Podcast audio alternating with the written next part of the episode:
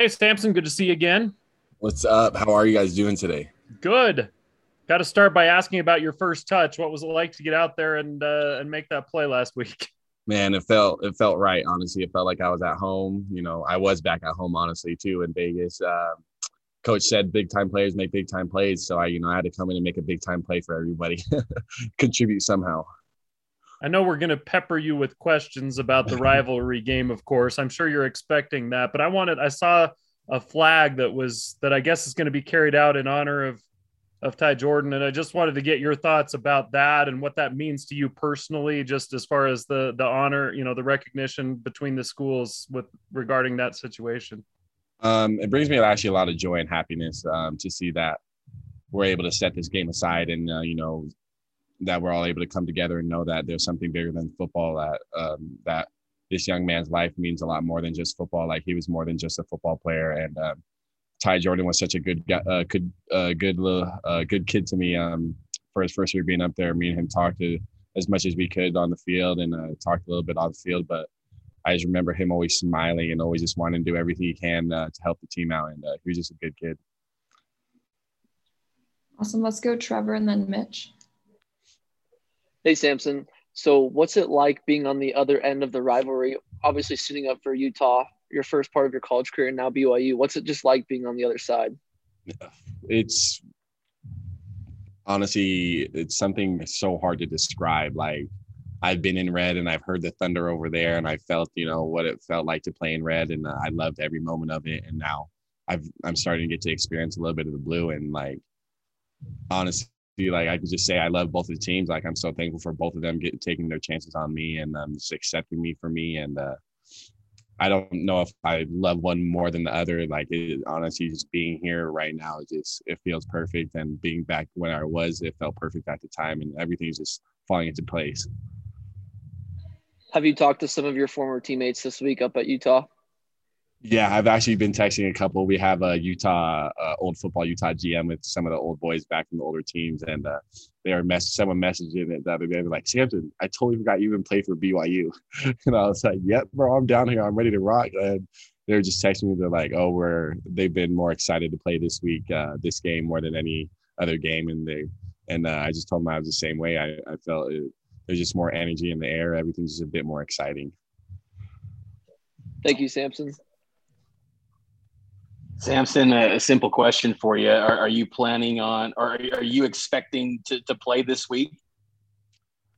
I'm always I'm expecting to play every week. Honestly, it's always up to the coaches if uh, they feel like I'm ready to. Um, I know I've had uh, minor issues in the past, but um, I feel 100. percent I've been going uh, all week this week, uh, and I'm just ready to rock. And whenever they call my number, I'm just ready to make a play for them. What are characteristics from Utah secondary? They've had a pipeline of guys get to the league from that that group. And this year's crop seems to be another group of talented uh, players in that secondary. You, you got some familiarity with them. What are some maybe attributes or characteristics that stand out from that from that group? Um, I think the biggest thing is them being very assignment sound. Um, they listen and they dedicate their their jobs to Scalley, and uh, they do it perfectly. Scalley's a great uh, defensive coordinator, and uh, they do as they're told, and they they're perfectly assignment sound. They make plays when they need it to be, and uh, they just uh, you know do their 111 everyone there's 11 men on the field. You stick to your 111 job the team will end up winning. And uh, they seem to be a really perfect assignment sound. And uh, that's really good. The the front sevens are definitely a lot more physical than uh, the team we played last week. And uh, it's going to be fun to test our own physicality and test their physicality and see you know who's uh who's hit the weight room a little bit more. Right jay and then alex yeah, Samson, how would you compare the approach approaches of the two programs to the rivalry game? I know you've only been a couple, you know, a little bit with BYU, but uh, are they similar or different? And if they're different, in what way? Oh, I think they're very similar. Um, everyone holds, uh, you know, a high standard for this game. Um, not any more than any other game, but you know, this game's definitely got a little bit more juice to it, and uh, everyone takes this to the T. You know, this, this is really you got Utah State over there, you know, the little brothers, you know, the third wheeler right there. But uh, the main focus is between BYU and Utah. So um, both of the teams know it. Both of the uh, both the teams prepare like we're the best in the state, and um, I love the intensity of it. Um, I don't think there's any drop off from one school to the other. Everyone comes and knows what uh, what's on the line and uh, ready to uh, play some ball. So when Kyle Whittingham called it the in-state game and, and didn't even call it the rivalry game, how did that go over down at BYU?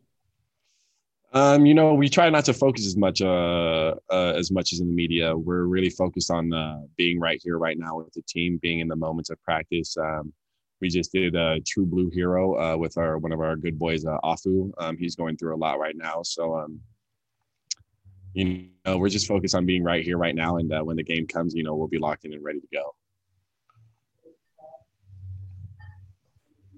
Samson, um, again, having trained both that or having prepared for this game on the Utah sideline, and now you're preparing for your middle, preparing for it on the BYU sideline. How would you say your preparation changes from week to week when you're going into a rivalry game? Do you think it increases more? Do you think you're more trying to prepare yourself harder for this game, or do you feel like it doesn't really change at all?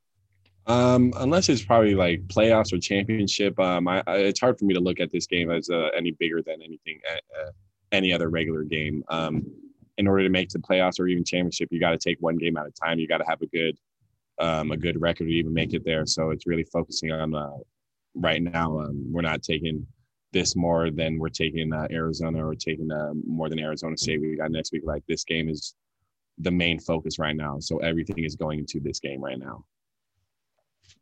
Okay, we'll do Jared. Last question.